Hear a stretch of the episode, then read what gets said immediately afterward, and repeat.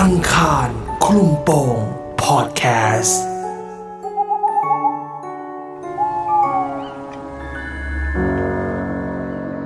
เพื่อนที่ทำงาน เรื่องหลอนของคุณตูน ที่มีเพื่อนในออฟฟิศมักมีพฤติกรรมประหลาด จนหน้าขนลุก เรื่องราวจะเป็นยังไงไปฟังกัน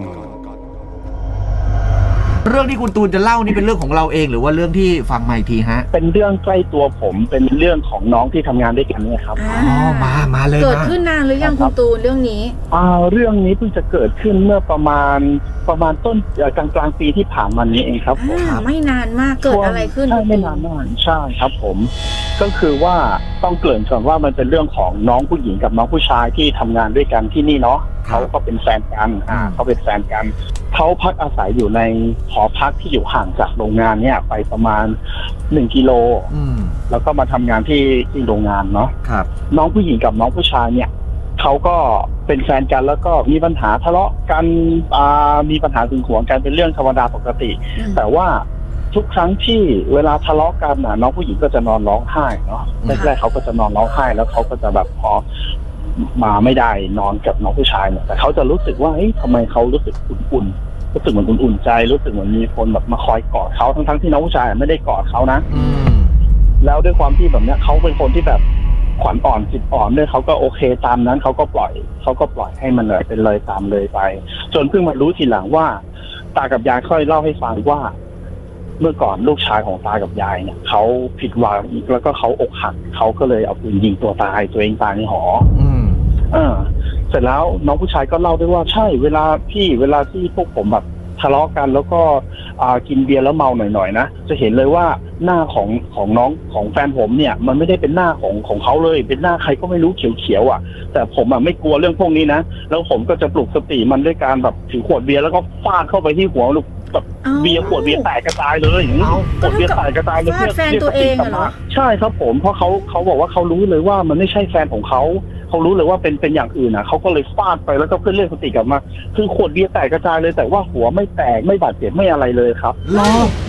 พอตีปุ๊บแล้วก็จะแบบเหมือนกับว่ายังยังไม่สั่งเมานะ ก็จะแบบเออหายมาแล้วแบบประมาณว่าเออเกิดอะไรขึ้นกับฉันนะอะไรเงี้ยไม่แล้วทำไมเขาก็เดี๋จะยวมักโทจะษบอกนะทำไมจะดึงสติแล้วไม่ตีหัวตัวเองอะจะไปตีหัวแฟนทำไมอะไม่ไม่ไม่ไม่หมายถึงว่าน้องผู้หญิงเนี่ยเวลาทะเลาะกันน้องผู้หญิงเนี่ยก็จะชอบเหมือนหน้าเปลี่ยนแล้วน้องผู้ชายเป็นคนที่ไม่กลัวแล้วน้องผู้ชายจะเป็นคนที่เอาขวดเบียร์ฟาดหัวน้องผู้หญิงเพื่อเรียกสติกลับมาอ๋อไม่ได้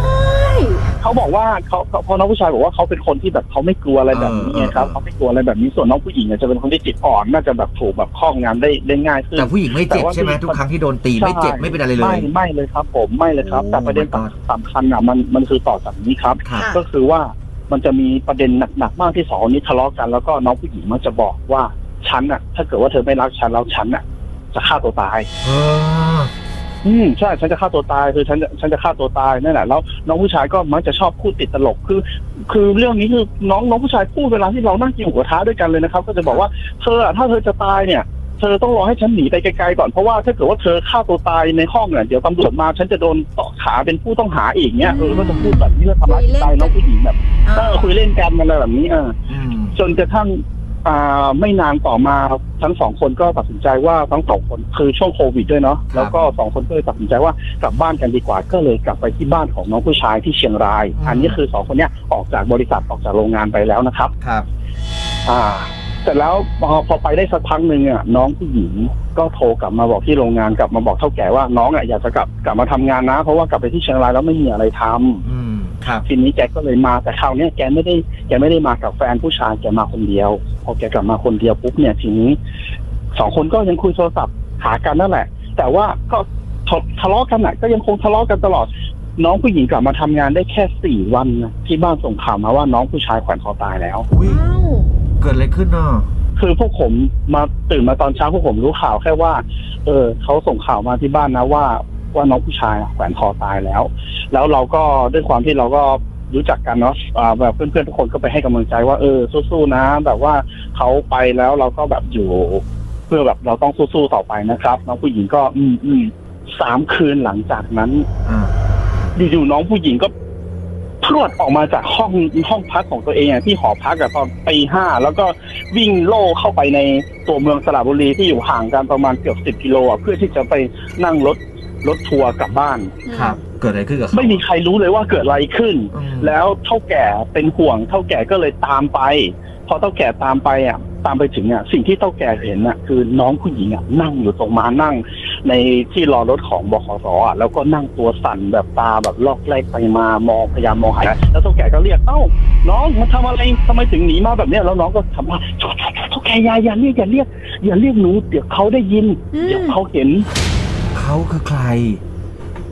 อ่าเดี๋ยวเขาได้ยินเดี๋ยวเขาเห็น แล้วเท่าแก่ก็มองดูสภาพโดยรวมคือยังอยู่ในชุดนอน แล้วก็แถมไม่ใส่รองเท้ามาด้วยเท่าแก่ว่าเอ้าทำไมวิ่งมาแบบนี้ไม่ใส่รองเท้ามาด้วยน้องผู้หญิงก็บอกโอ้เดี๋ยวเขาทำรอยเท้ามาได้อืมเท่าแก่ก็เลย โอเค ถ้าอย่างนั้นสรุปว่ากลับบ้านใช่ไหมใช่ค่ะหนูขอตังค์เท่าแก่เนาะเดี๋ยวหนูกลับบ้านแล้วกัน แล้วเท่าแก่ก็เอาตังค์ให้กลับบ้าน แล้วพอเขากลับไปถึงบ้านเนี่ยเขาทำตั้งสติอะไรต่างๆได้เสร็จเขาค่อยโทรมาเล่าให้เท่าแก่ฟังอืมแล้วเท่าแก่ค่อยมาเล่าให้ให้พวกเราฟัง เรื่องมันก็คือมีอยู่ว่า เช้าวันนั้น ตอนที่เขากำลังนอนหลับอยู่ก่อนจะเช้าเขาฝันว่าพี่ผู้ชายเนี่ยเป้กระเป๋ามาหาเขาแล้วบอกว่าจะพาไปอยู่ด้วยกันอืม จะพาไปอยู่ด้วยกันแล้วเขาสะดุ้งตื่นเพราะเขาสะดุ้งตื่นเนี่ยมันยังเช้าเช้าๆอย่างตีห้าหูยิบแล้วก็เห็นคนน่ะ ยืนอยู่ตรงประตู มองเห็นขาขึ้นมา แต่ว่ามองไม่เห็นหน้า เพราะว่าแบบมันเป็นแสงที่ลอดผ่านมาจากบานเกล็ดเนาะแต่ว่าเห็นเลยว่าเป็นผู้ชายอะใส่ชุดแล้วก็เป้กระเป๋าแบบในฝันที่เห็นเป๊ะเลยสีเดียวกันเลยเขาก็เลยรีบหยิบโทรศัพท์ขึ้นมาแล้วก็โทรไปเพราะว่าพ่อแม่เขาก็ตื่นเช้าแล้วโทรกลับไปที่บ้านแล้วถามว่าแม่ วันที่ไปงานศพพี่เขาแม่ได้ไปไหมไงไปอืมเขาแต่งตัวแบบนี้แบบนี้อย่างนี้ใช่ไหมเออ ชุดนั้นเลย เท่านั้นแหละครับเขาก็เลยกระโจนออกจากห้องไปเลย แล้วก็เพิ่งมารู้ทีหลังเนี่ยครับ ว่าที่เขาออกจากห้องนี้ไปก็เพราะว่าเขาเห็นน่ะที่ผู้ชายเนี่ยมายืนรอเขาอยู่ตรงหน้าห้องของเขาเลยอืมทีนี้สาเหตุการสาเหตุการตายเนาะเขาก็มันเป็นเพราะว่าสองคนนี้เขาทะเลาะกันแล้วก็พี่ผู้ชายอะเขาก็เคยติด เขาก็เคยติดยาบ้างนิดหน่อยในวันนั้นคงจะเครียดหรอมั้งครับเขาก็เลยแบบอ่าเสพไปนิดหน่อย แล้วด้วยความความแบบว่าไม่สามารถควบคุมสติอารมณ์อะไรตัวเองได้เขาก็เลยแขวนคอใน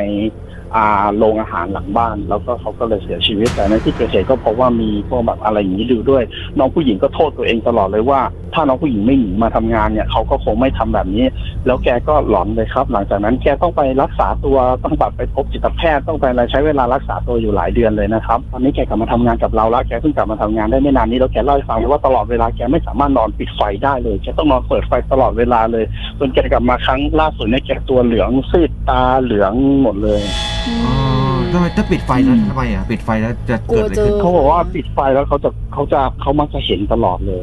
ค่ะเออแต่มันก็ก็แปลกนะเดี๋ยวขอขออนุญาตย้อนแนนเหมือนแนนสับสนนิดนึงตอนที่ก่อนครับผมก่อนที่เขาจะเสียชีวิตเนี่ยค่ะ ที่เขาเคยพูดเล่นกันว่า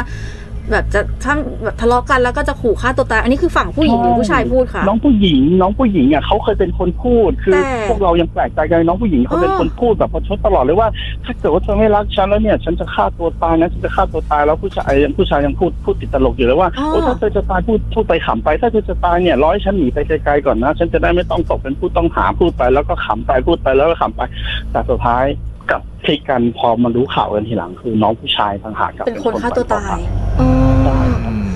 แล้วตอนนี้คือน้องผู้หญิงก็ยังหมายถึงว่าสติสตังค์กลับมาครบหรือยังคะแกก็ยังพูดถึงอยู่บ้างแต่ว่าพวกผมพยายามปลอบแกว่ามันไม่ได้เป็นความผิดของเขาเนาะอืมแล้วก็ทุกครั้งที่เขามาเนี่ยเขาก็คงจะแค่คิดถึงอืมอ่าเขาคงจะแค่คิดถึงว่าเขาแค่มาหาน้องผู้หญิงบอกใช่ ทุกครั้ง ก็น่าจะเป็นแบบนั้นถ้าตั้งสติดีๆ แล้วเวลาที่เห็นเขามาเนี่ย แล้วเรารู้สึกว่าเราเริ่มกลัวแล้วอย่างเงี้ยเขาก็จะหายไป อืม เขาจะไม่ทำอะไรเยอะนะเขาก็จะหายไป แต่เพราะว่าคุณตูนบอกว่ามีเรื่องยาเสพติดหรืออะไรเข้ามาเกี่ยวข้องด้วยใช่ อันนี้เราก็ไม่ไม่ไปใช่ตัดครับสินผมเขาอะเนาะก็คงอืมเราก็ไม่รู้เหมือนกันว่าสาเหตุที่แท้จริงที่เขาฆ่าตัวตายเป็นยังไงนะคะจริงเออๆเดี๋ยวครับ ไม่เป็นไรเรื่องไปฟังย้อนหลังได้ ใช่นะ ก็ประมาณนี้นะคุณผู้ฟังประมาณนี้ แต่คุณตูนเล่าสนุกนะขอบคุณมากค่ะไว้เดี๋ยวมาเล่าใหม่ครันะบคุณตูตูนนนี่ธรรมชาติของครับผมสระบุรีเลย ขอบคุณมากขอบนะ คุณค่ะสวัสขอบดีคุณมากครับผมะสวัสดีครับ อังคารคลุมโปงพอดแคสต์